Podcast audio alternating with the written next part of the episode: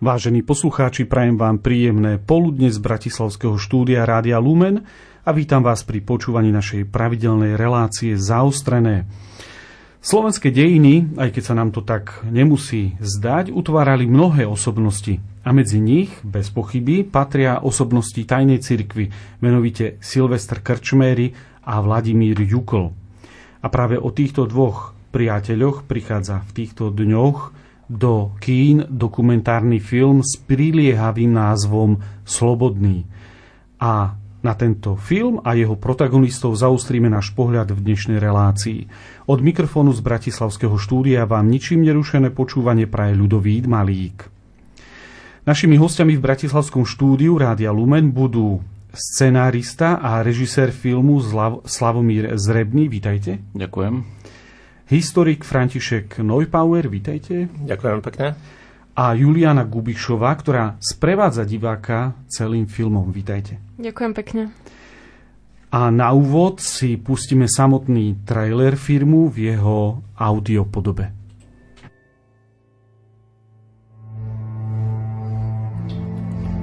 Mnohí ľudia sú teda prívržencami extrému.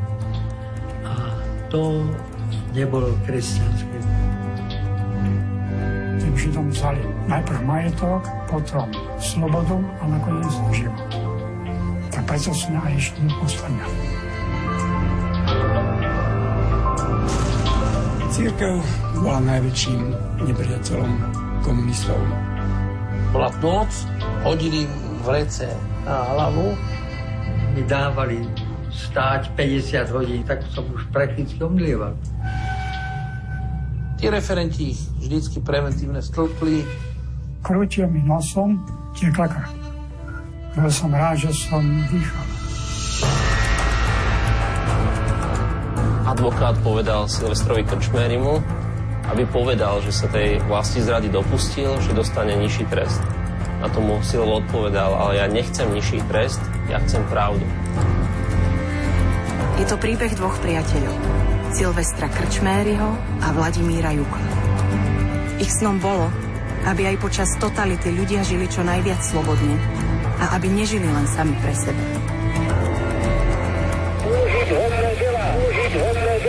Dúfali, že zmena je možná, no ak sa má stať skutočnosťou, musia začať od seba.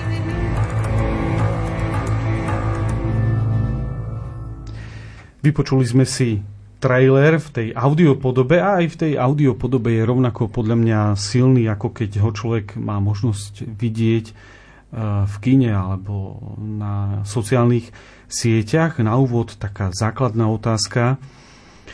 Ako vznikol vlastne nápad natočiť dokumentárny film o týchto dvoch postavách podzemnej cirkvi a potom prečo práve padol výber na tieto dve postavy? Našli sme poklad a chceli sme sa vám podeliť. Tak ľahko by sa to dalo povedať.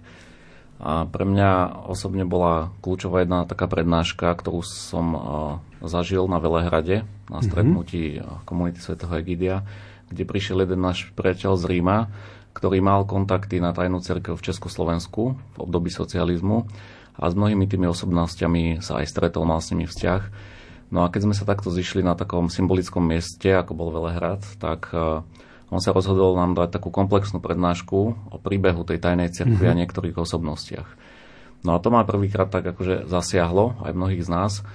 Niečo málo sme o tom vedeli, ale naozaj len, len tak povrchne, dá sa povedať.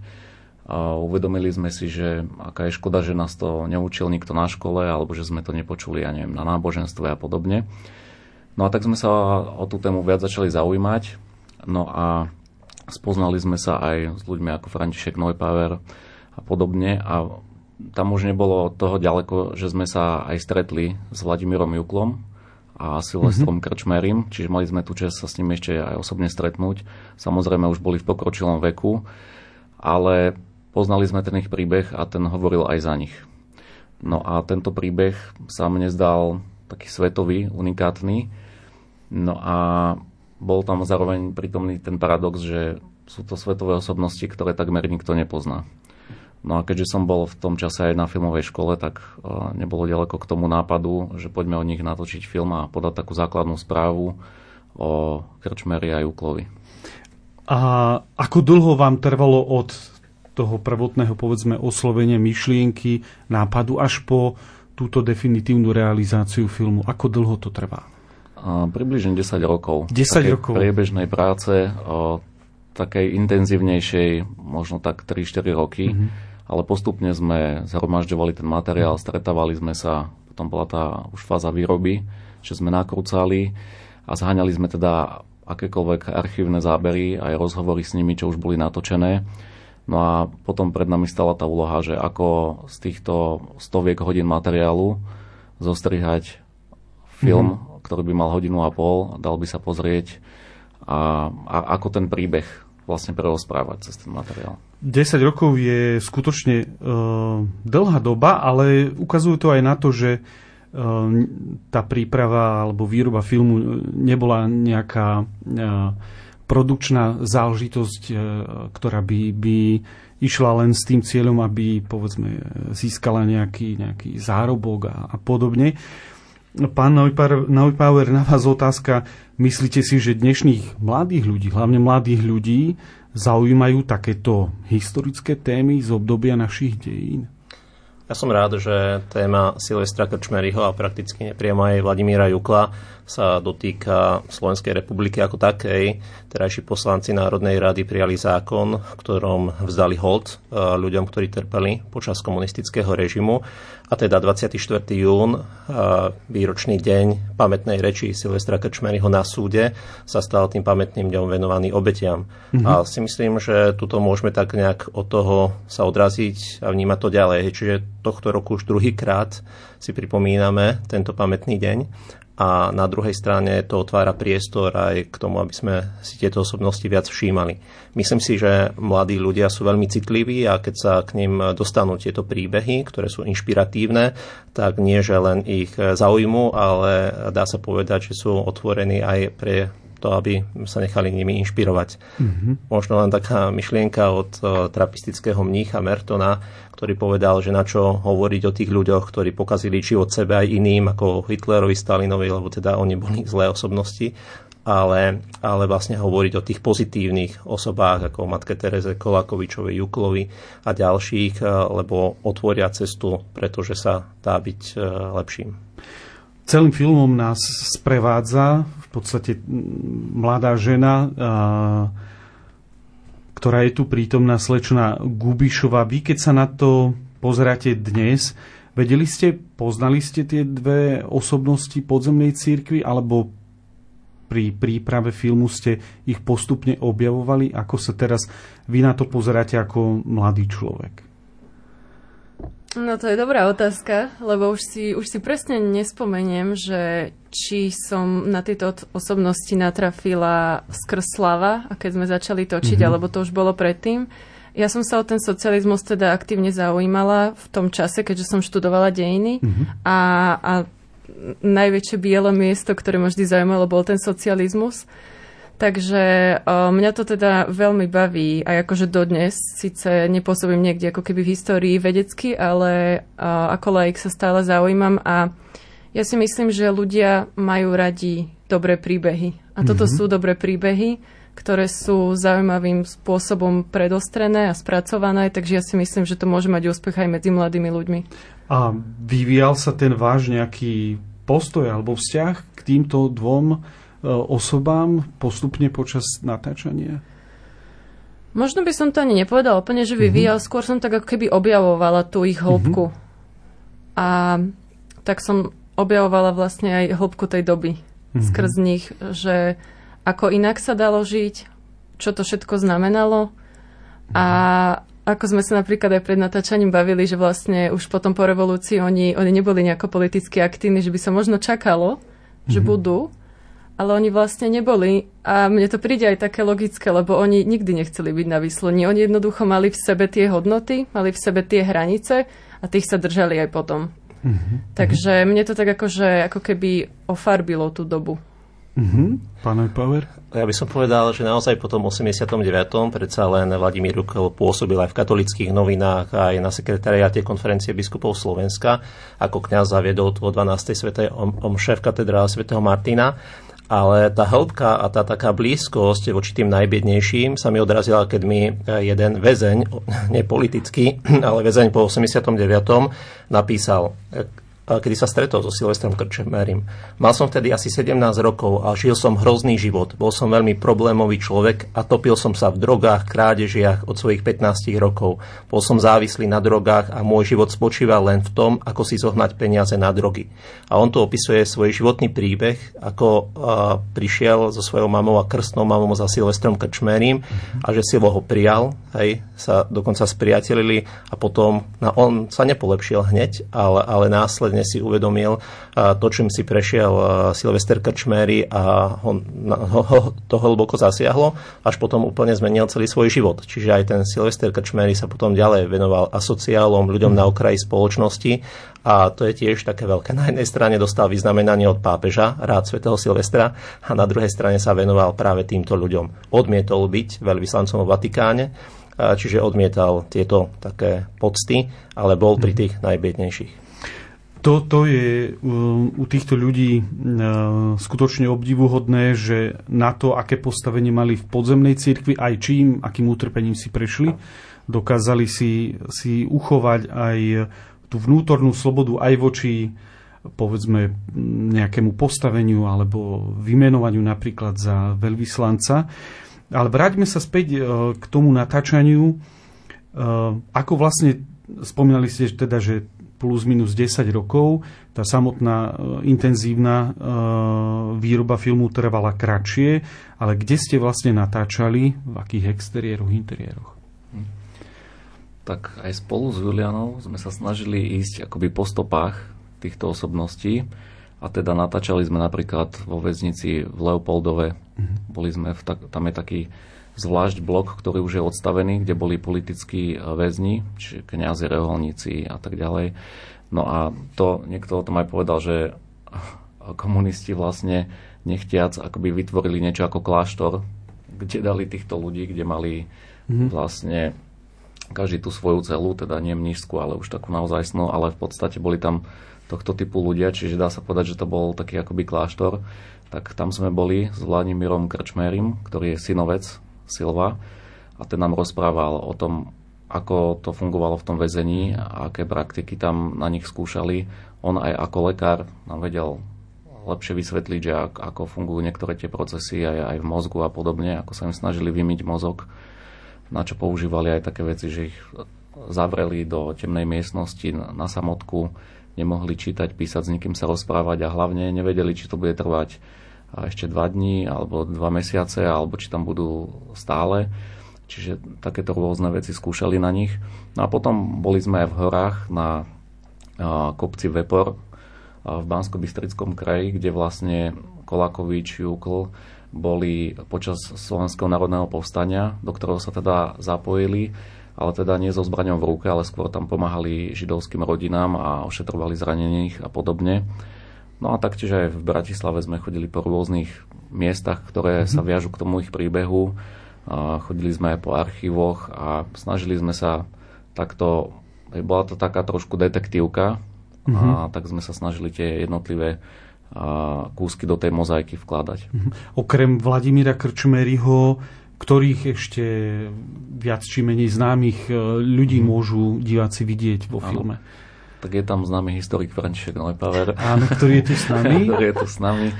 A je tam František Mikloško, mm-hmm. ktorý bol s nimi veľmi intenzívne a s nimi spolupracoval, koordinoval vysokoškolské krúžky a ako vieme, bol aj zvolávateľ sviečkovej manifestácie. Jeho meno je na tom liste. Takže on nám rozprával, potom tam bol ešte Miroslav Klobučník, ktorý sa zaoberal týmto vyšetrovacou väzbou Kolakoviča a on nám zase priniesol taký pohľad cez tie uh, dokumenty a, a rôzne papiery z vyšetrovacej väzby uh, ohľadom najmä Kolakoviča. No a čiže takáto bola tá hlavná zostava. Uh-huh. No a tým, ako ste už povedali, nás prevádza Juliana, ktorá teda nám do toho dáva aj taký historický kontext, čo, že kde sme, aké sú súvislosti a, a podobne. Uh-huh. A nebol problém dostať sa k nejakým historickým dokumentom, lebo predsa mnohé veci boli známe, ale overovali ste si ich, že či to skutočne tak bolo, alebo ste vychádzali iba zo svedectiev alebo zo správ é šté bé? Bol to veľký problém. Uh-huh. A najmä bol problém s tým autentickým osobným materiálom. Uh-huh. A keďže ich prenasledovala é šté bé, odpočúvala a snažila sa čokoľvek pozberať niečo, čo by bolo ako dôkaz ich rozvratnej činnosti, ako to oni nazývali, tak oni tým pádom mali určité zásady, že sa spolu nefotili, nenatáčali si nejaké videá, nerobili si nejaké záznamy, ktoré by sa dali ľahko nájsť. Čiže dala by sa povedať tak laicky, že zametali za sebou stopy, aby nebola narušená tá ich činnosť. Čiže o to ťažšie sa nám potom to rekonštruovalo, mm-hmm. tá realita, a o to ťažšie sa vizuálne aj budovala tá doba. Čiže tam sme museli ísť aj do rôznych archívoch na Slovensku, ale aj po celom svete, aby sme proste zohnali čo najviac materiálu audiovizuálneho, ale aj fotografií, aby sme ožili, oživili tú dobu. V tom nám ale paradoxne pomohli aj príslušníci é šté bé a iných silových mm-hmm. zložiek, ktorí vlastne ich natáčali alebo robili o nich záznamy. Takže to, čo malo byť uh, proti nim ako mm-hmm. dôkaz, A, tak my sme použili za nich v podstate, mm-hmm. kde, kde už hovoríme o tej ich vlastne záslužnej činnosti, a aj toto sme mohli použiť. Aj to, že sú unikátne zábery zo sviečkovej manifestácie, tak tie natočila práve uh, tajná služba. é šté bé, áno. Ja by som možno naozaj doplnil, že aj vo väzenskom spise sú aj výpoveď, taký osobný dotazník Silvestra Krčméryho mm-hmm. a z roku devätnásťstopäťdesiatštyri si dovolím aj ocitovať, kde na vlastne mal napísať svoje osobné vlastnosti. On napísal: mám veľmi rád ľudí, všetkých, a prácu, veselosť. Ale hneď na to dal aj ďalšiu poznámku: aké sú moje chyby? Pedantéria, ambicioznosť, čiastočne samolúbosť, nedostatok pokory, presnosti s otáznikom, nesústredenosť, nevykoreniteľný optimista ako chybu a neschopnosť zdržať sa smiechu. Čiže vlastne aj tuto vidíme, čo dal do toho osobného dotazníka v päťdesiatom štvrtom To bolo vo väzení. Po, po väzení, po tej tvrdej vyšetrovacej väzbe, kedy mu buchali hlavu o stenu, kým nepadol do bezvedomia, zlámali rebra, a on vlastne to dokonca napíše, že je nevykoreniteľný optimista, ale na, na druhej strane vníma aj tie svoje chyby.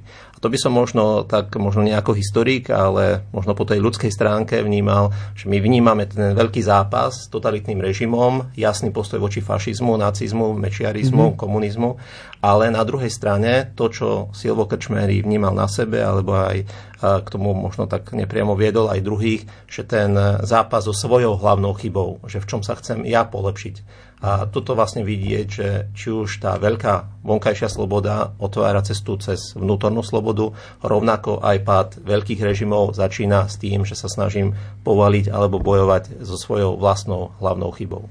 No, e, tak ako o tom hovoríte, sa ukazuje obraz človeka, ktorý bol na prvom mieste hlboko veriaci, pretože dnes sa nenosí verejne povedať: mám takúto chybu, alebo v tomto by som sa mal zlepšiť, to sa považuje skôr za slabosť.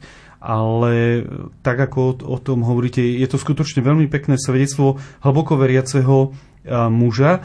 Vo filme ja som tiež mal už ho možnosť vidieť, je množstvo aj fotografií a čierno-bielých záberov. Tie pochádzajú odkiaľ? Lebo ja som tam si všimol napríklad na fotografiách niektorých ľudí, ktorých poznám. Od, odkiaľ ste sa k ním dostali? Niektoré fotografie sa našli napríklad aj vo vyšetrovacích spisoch mm-hmm. iným osobám. Napríklad profesora Kolakoviča som objavil v spise väzňa Záborského. Mm-hmm. Čiže vlastne ale ďalšie informácie možno pán režisér. Mm-hmm. Tak áno, František nám pomohol s mnohými archívmi, a taktiež už keď sa trochu vedelo, že na tomto filme sa pracuje a oslovovali sme mnohých ľudí, ktorí ich poznali, tak mnohí našli aj v svojich osobných archívoch nejaké fotky, mm-hmm. ktoré sme proste potom skenovali, dávali do filmu. Veľmi nám pomohol aj projekt Rodinné archívy, A to je taký projekt, ktorý založil Marek Šulík, filmár, ktorý zberal vlastne osobné archívy, natočené staré pásky a kotúče, čo si rodiny natáčali. A on im to teda zdigitalizoval a oni zároveň súhlasili s tým, že to môže byť použité v nejakom projekte filmovom.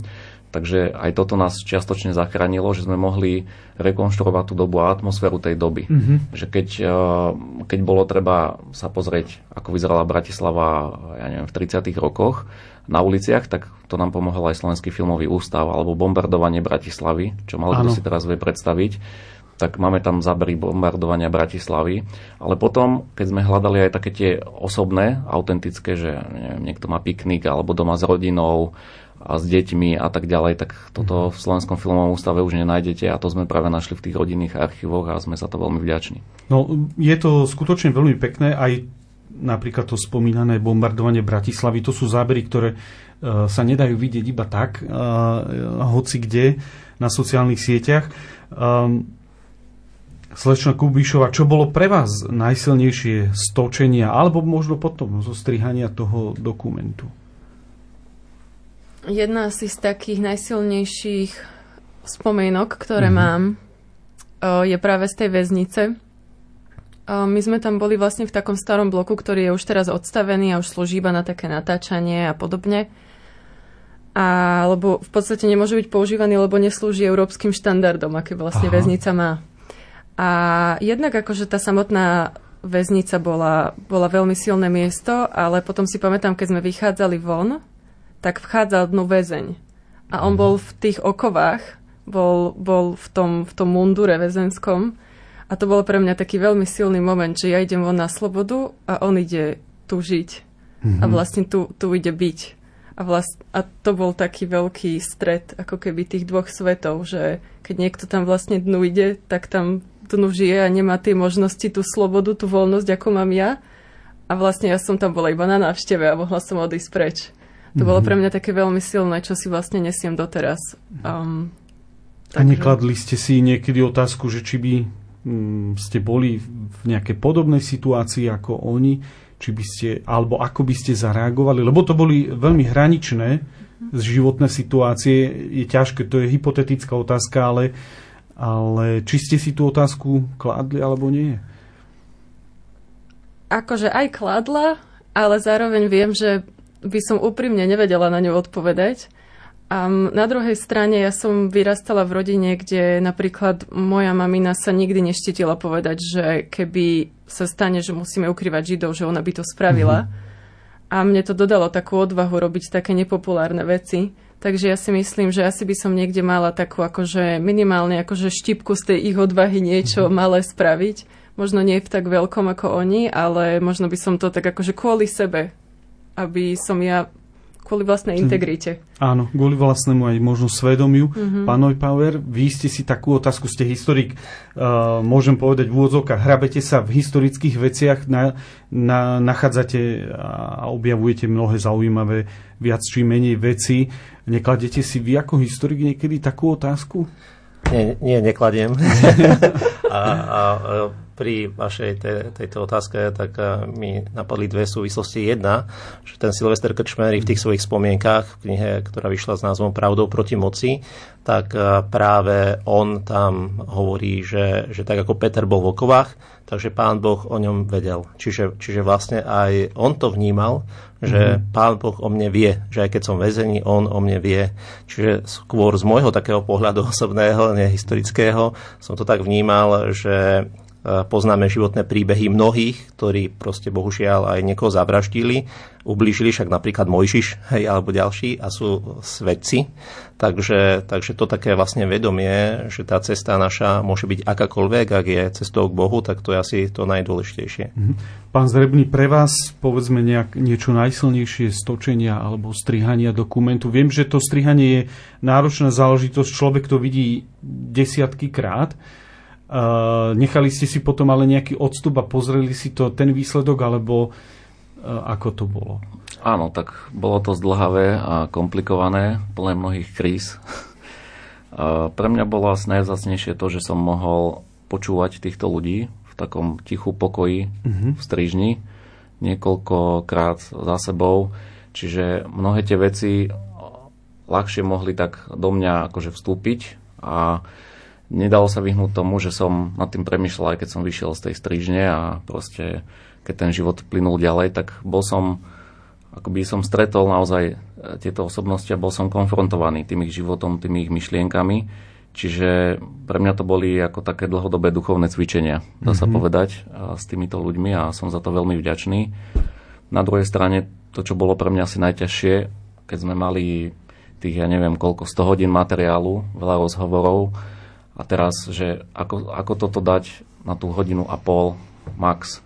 Keď sme spravili prvý zostrih horko ťažko, tak sme zistili, že stále to má tri hodiny a už sme nevedeli, čo vlastne vyhodiť, čo vybrať. Uh, takže toto bolo asi najnáročnejšie. Ako sa v tom, uh, v tej mase tých informácií zorientovať, čo je dôležitejšie, čo je menej. Lebo tam mnohé sú krásne, vzácne veci, čo v tom filme nie sú. Ja o nich viem, ale žiaľ, strihať tento film to bolo jak uh, hádzať z lopatou perly uh, do Dunaja. Proste to... Ale nedalo sa tomu vyhnúť, lebo inak by sme nedošli k tomu výslednému tvaru. Hovorí scenarista a režisér filmu, filmu Slavomír Zrebný a ja teraz prosím o krátku hudobnú pauzu.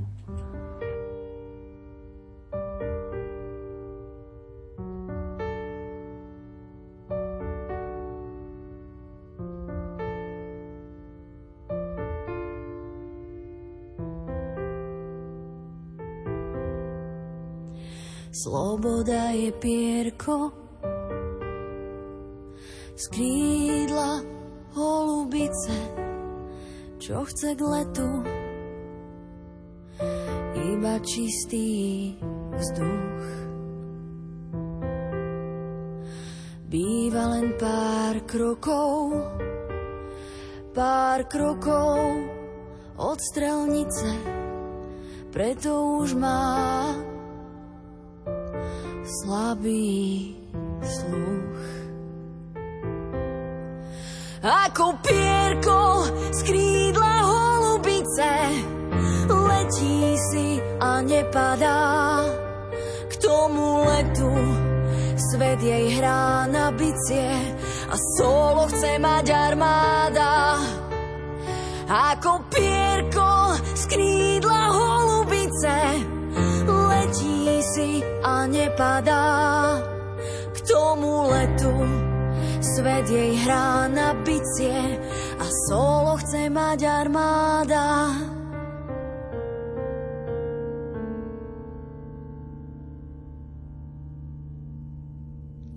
Sloboda je pierko z krídla holubice.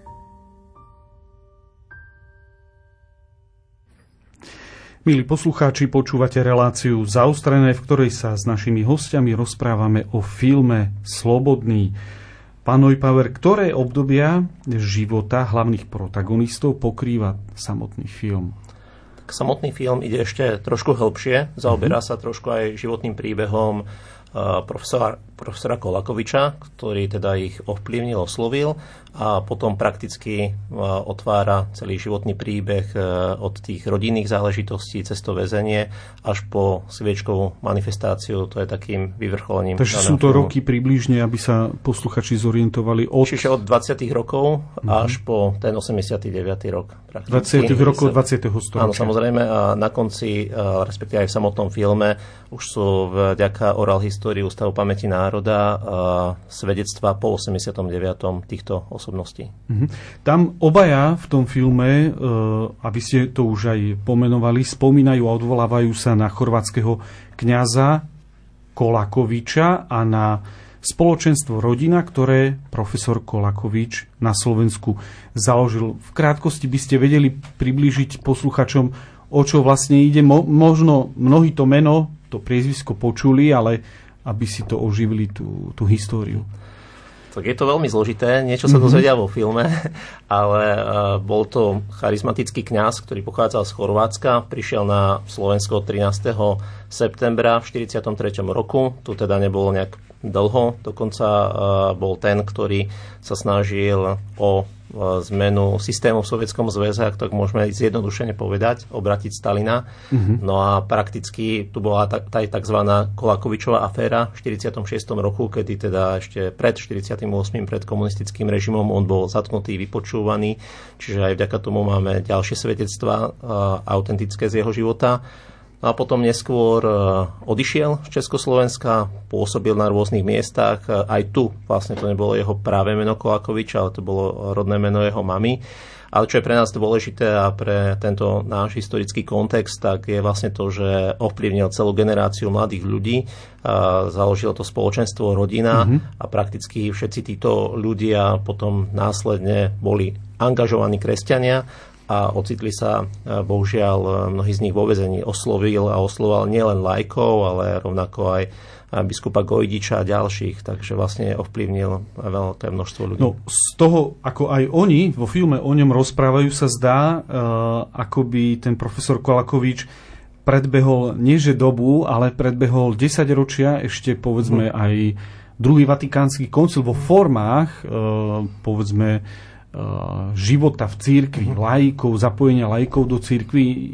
Ako vám to vychádza z toho? A, a nie len to, ja teraz, keď čítam jeho texty z tridsiateho ôsmeho roku, ako vlastne vtedy, keď Rakúsko obsadilo Rakúsko bolo obsadené Nemeckom, tak vlastne, kedy tam jasne hovorí, že to vedie k vojne a ako to bude pokračovať ďalej, čiže tie jeho vízie neboli fantastické, nejakou fantasmagóriou, mm-hmm. ale, ale plné reality, tak toto je podľa mňa jedna veľká téma. Druhá veľká téma je to, čo ste povedali, že predbehol aj ten druhý vatikánsky koncil, ale to, čo sa mi zdá také najdôležitejšie, tak to, čo hovoria tí, ktorí ho zažili, že stretli svetca, hej, človeka, ktorý sa modlil, človeka, ktorý v každom videl autentického Krista, bez ohľadu na rasu, náboženstvo, ktorý im povedal, že nemôže byť tu na Slovensku žiaden človek spokojný, kým posledný cigán, citujem, nebude mať rovnaké práva ako všetci ostatní ľudia, mm-hmm. ktorý vlastne povie, že komunizmus je chybou kresťanov, lebo my sme sa nevenovali týmto sociálne slabým. Mm-hmm. Čiže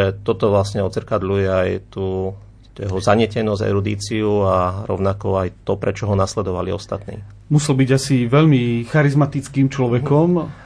A možno ešte teraz nedávno v tomto mesiaci je aj spomienka na Svätú Matku Terezu, tak je to tiež také zaujímavé, že v tom šesťdesiatom štvrtom roku, keď bol eucharistický kongres v Indii, tak Kolakovič sa tam stretol s biskupom Hnilicom a Hnilica vo svojich spomienkach hovorí, že Kolakovič mi hovorí, vieš, ty sa zoberáš témou chudobných, je tu jedna taká reholníčka, ktorá, ktorá naozaj to žije, že poď, a Hnilica spomína, že tak ako to bolo u Kolakoviča, hneď išiel a hneď ráno ho zoznámil s matkou Terezou a o ich priateľstve vieme veľa. Áno, áno, o ich priateľstve, to, ktoré trvalo desaťročia, by sa dalo e, veľa zaujímavých vecí povedať. Obaja, aj Krčméry a Jukl, boli aktívni už počas e, existencie Slovenskej republiky v rokoch devätnásť tridsaťdeväť až štyridsaťpäť a zúčastnili sa aj na Slovenskom národnom povstaní. Ako prišli na takúto myšlienku, čo, čo ich inšpirovalo? No tak oni sa snažili čítať znamenia tej doby a, a aj Kolakovič ich viedol k tomu, že by mali proste sa zaujímať, veľa čítať a, a, a nielen sa zaoberať teda tou situáciou okolo seba, ale aj takou širšou, čiže geopolitickou, mm-hmm. dá sa povedať až. A čiže oni dosť a, skoro rozpoznali niektoré a, znaky a, takého, dá sa podať, totalitarizmu alebo niečoho, s čím sa nemohli akože zmieriť, čo nemohli akože akceptovať. To sú najmä deportácie Židov alebo ten protižidovský kódex a podobne. Čiže k tomu to boli jednoznačne kritickí a aj to bol jeden z dôvodov, prečo sa zapojili do Slovenského národného povstania. Ale ako som už hovoril, nie so zbraňou v ruke, že ten mm-hmm. ich ten ich štýl nebol používať násilie alebo násilím odpovedať na násilie. Skôr vždy na to išli tak, že liečiť zlo láskou. Mm-hmm. A čiže oni s, tam boli prítomní, ale donášali zásoby proste židovským rodinám a snažili sa ošetrovať zranených a podobne. Mm-hmm. A čakali teda, ne, bol tam tento motív, ale samozrejme bol tam ešte aj iný motív. A a, a to taký, že vlastne čakali na príchod frontu, kedy by Kolakovič mohol prejsť na druhú stranu frontu a potom ísť smerom na Moskvu, kde sa chcel stretnúť s nejakými vysokými politickými mm-hmm. predstaviteľmi. Či chcel ísť do Ruska. Teda áno, áno, áno, áno. Mm-hmm. Vlastne celé Slovensko bola, dá sa povedať, zastávka na ceste do Ruska a na tejto dlhšej zastávke teda nelenil a spustil hnutie a to spoločenstvo Rodina, Rodina. Ktoré bolo kľúčové neskôr. Mm-hmm. Um, film pokračuje po tejto, povedzme, že prvej etape života, pokračuje ďalšou etapou ich života a to obdobím totality a tu si pustíme tiež krátku ukážku z filmu. dvadsiateho štvrtého júna tisícdeväťstopäťdesiatštyri na hlavnom pojednávaní Silvo dostal priestor na svoju obhajobu. V záverečnej reči pred súdom povedal aj toto. Vy máte v rukách moc, ale my máme pravdu. Tú moc vám nezávidíme a netúžime po nej. Nám stačí tá pravda, lebo je väčšia a silnejšia ako moc. Kto však má v rukách moc, ten si myslí, že môže pravdu potlačiť, zabiť alebo ju ukrižovať. Ale pravda dosiaľ ešte vždy vstala i vstane z mŕtvych.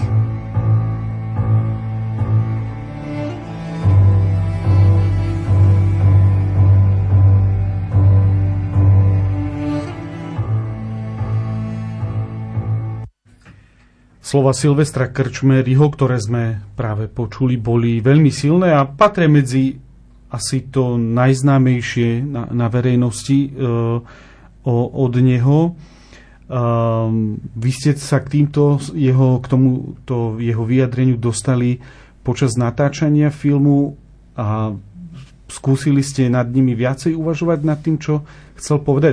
Samozrejme, bolo treba obrovskú odvahu, ale tie slova sú veľmi aj silné, aj hlboké. No ja vždy, keď ich znova počujem, tak vždy mi, vždy mi napadne, že vlastne hovoria o takej vlastnej integrite, o vlastnom svedomí, ktoré im nedovoluje priznať si vinu za niečo, čo nespáchali. Mm-hmm. A jednoducho vidia, že to je nepravosť, ktorá sa deje. A ja som si vždy týmto spôsobom vykladala tie slova, že akokoľvek veľká je tá moc vonku, ja môžem vo vnútri žiť niečo iné. Mm-hmm. A že nemusí mi byť diktované, akože to, to, čo ja vo vnútri budem, budem žiť. Takže ja som si to vždy vykladala ako keby týmto spôsobom. Možno práve aj ten názov filmu Slobodný uh, chce povedať slobodný vo, vo vnútri, voči uh, moci alebo veciam, ktoré nás, nás obklopujú. Um, Ale približme, prečo vlastne oni boli obaja zatknutí, ako k tomu prišlo, čo, z čoho ich vlastne obviňovali? No to je také zaujímavé, že ich obvinili z vlasti zrady, že zrádzajú vlast, pretože zrádzajú mm-hmm. komunistickú stranu, ak tak prenesenie môžeme povedať. No a vieme, že totalitný režim ako taký a teda aj komunistický režim sú ateistické režimy, čiže odmietajú teda náboženstvo, odmietajú vieru.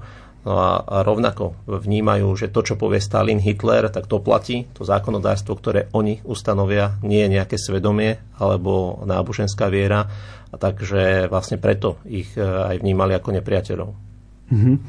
Uh, keď ich teda zatkli, obvinili, koľko rokov im, im dali obom? A môžeme povedať o tom, že Silvester Krčméry aj Vladimír Jukl už v štyridsiatom šiestom boli necelý mesiac vo väzení práve v súvislosti s Kolakovičom ako študenti vysokoškoláci. No a potom následne boli súdení už počas komunistického režimu a prakticky si odsedeli štrnásť rokov väzenia. Čiže vlastne kým Silvester Krčméry bol odsudený až po smrti Stalina, vtedy dávali nižšie tresty, tak mu dali štrnásť rokov a prakticky skoro všetko si odsedel. A Vladimír Jukl bol odsudený uh, skôr a bol odsudený na dvadsaťpäť rokov odňatia slobody. Ale prakticky obidvaja si reálne odsedeli nejakých štrnásť rokov.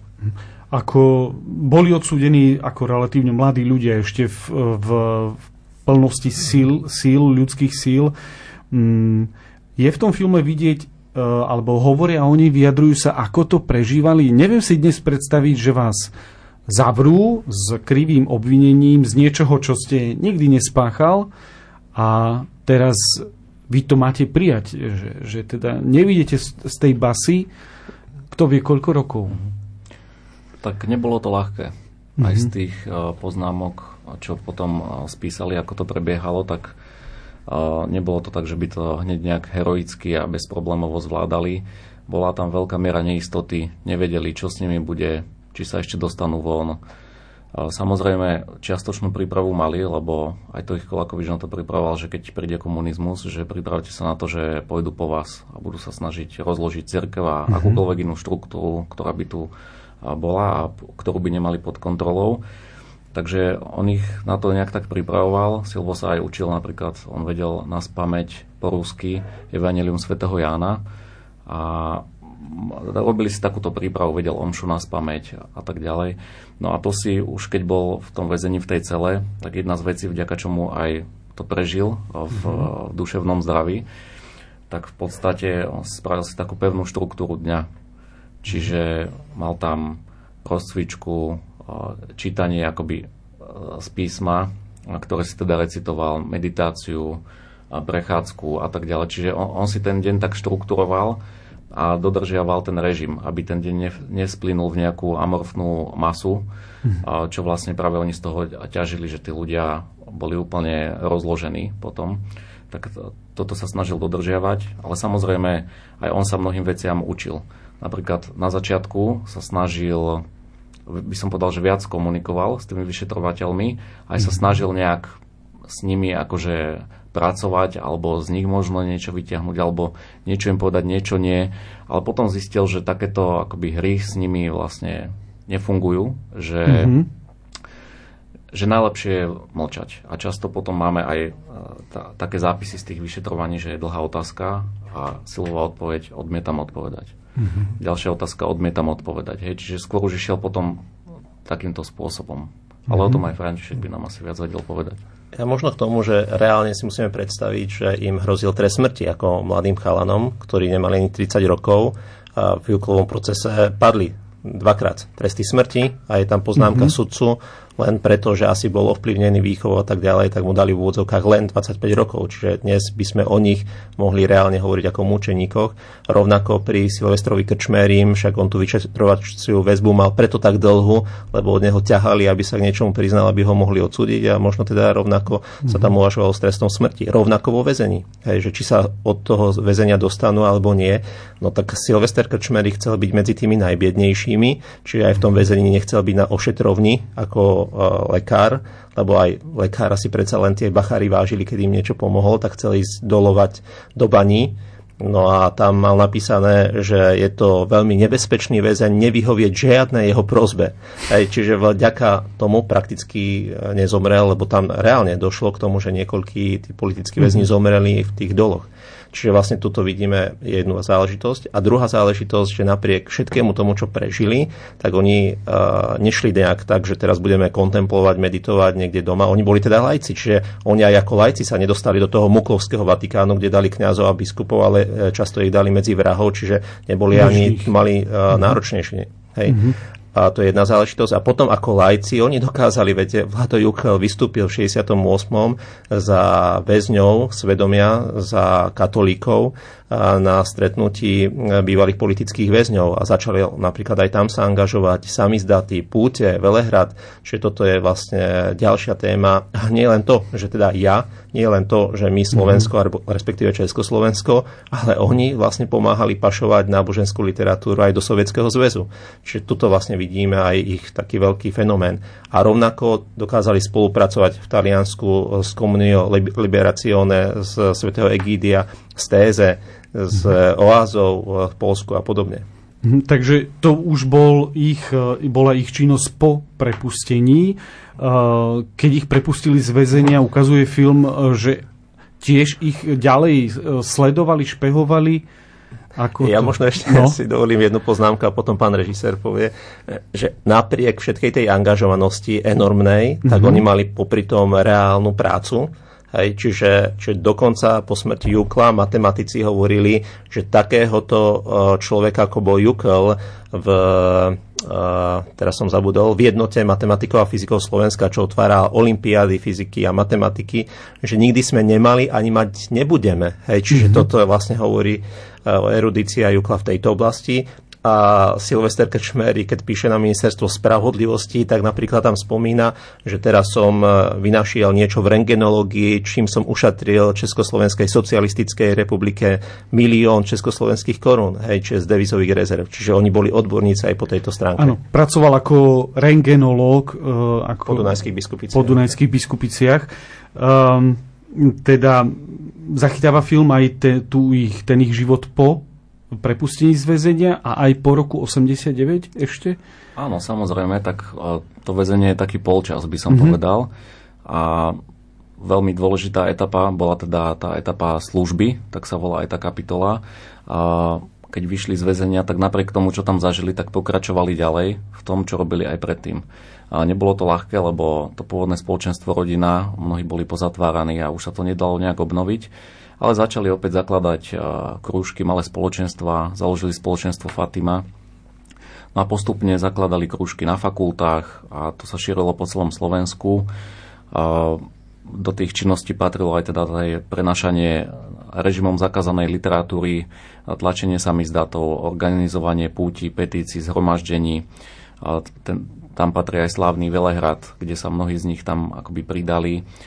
No a samozrejme sviečková manifestácia. Každopádne vždy sa snažili, by som povedal, o takú zmenu z dola, mm-hmm. nie z hora, že oni nemali nejaké politické ambície, alebo že im by sa ani nepočilo možno to pomenovanie, že dissent, mm-hmm. a, alebo generáli tajnej cirkvi. Myslím, že tiež by sa im toto pomenovanie nepáčilo, jednak generáli je trošku také militantné a tajná cirkev tu navodzuje určitý, určité také akože rozdelenie, ale oni vždy boli presvedčení, že cirkev je jedna, veľmi dôležitá je tá jednota a ona pôsobí aj v podzemí, aj nad zemou, oficiálne, neoficiálne, rôznymi spôsobmi, že služby sú rôzne, ale duch je ten istý.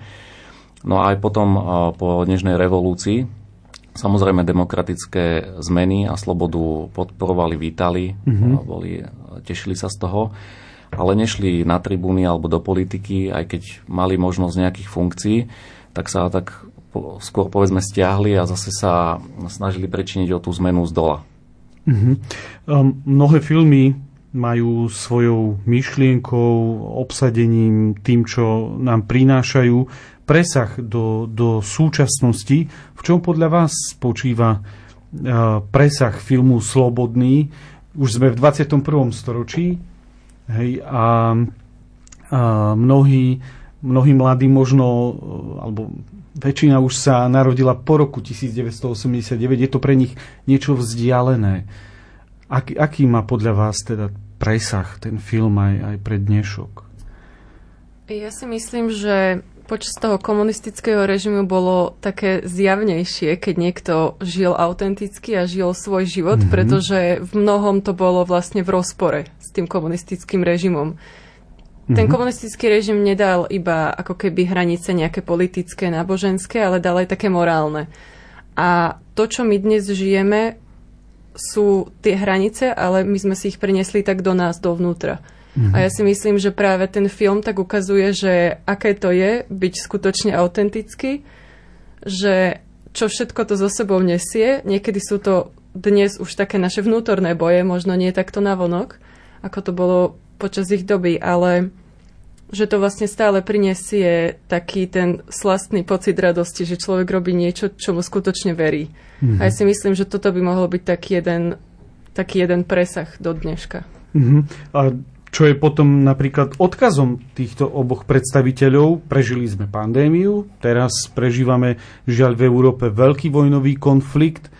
Ehm, majú oni tieto dve osobnosti slovenskej podzemnej cirkvi, ale slovenskej cirkvi vo všeobecnosti, e, nejaký taký odkaz pre nás, ako pristupovať k historickým udalostiam, ktorých e, sme protagonistami? Pre mňa možno viacero tých tém, že tá aj úcta k autorite, či už cirkevnej alebo politickej, sa modlili za Stalina, aby sa obrátil. Čiže vlastne mm-hmm. napriek tomu, čo všetko si za toho Stalina vytrpeli. Čiže toto možno je jedna téma.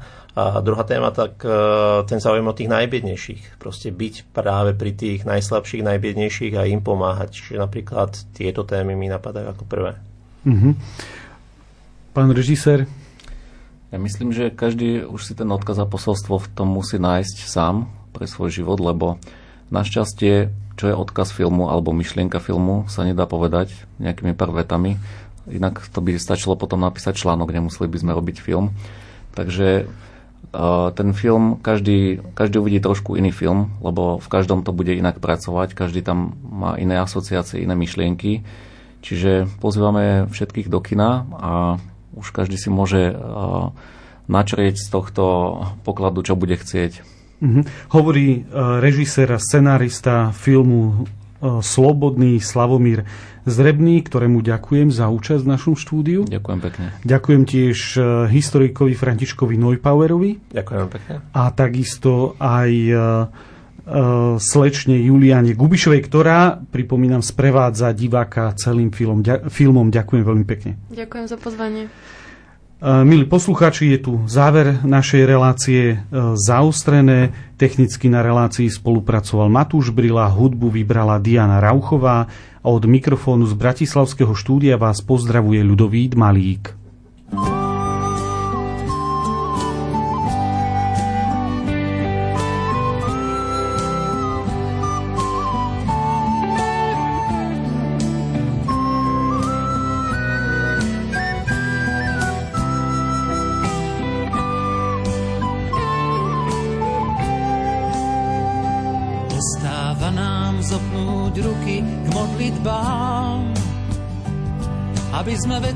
Našli význam, správnu mieru, v nádeji, že nám šepneš kadiaľ ísť a kam, aby sme dušiam dopriali viac mieru.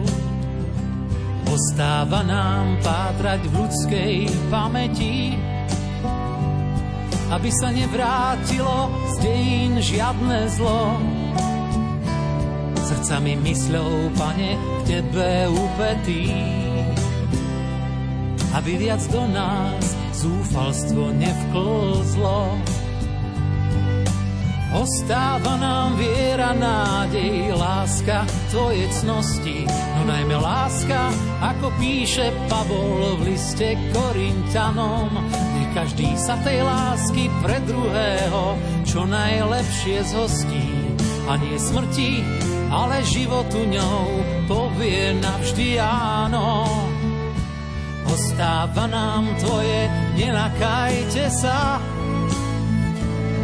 že to všetko má blízk, no koniec bude iný, keď otvoria sa posledný krát nebesá a Ty v sláve svetu ukončíš dejiny.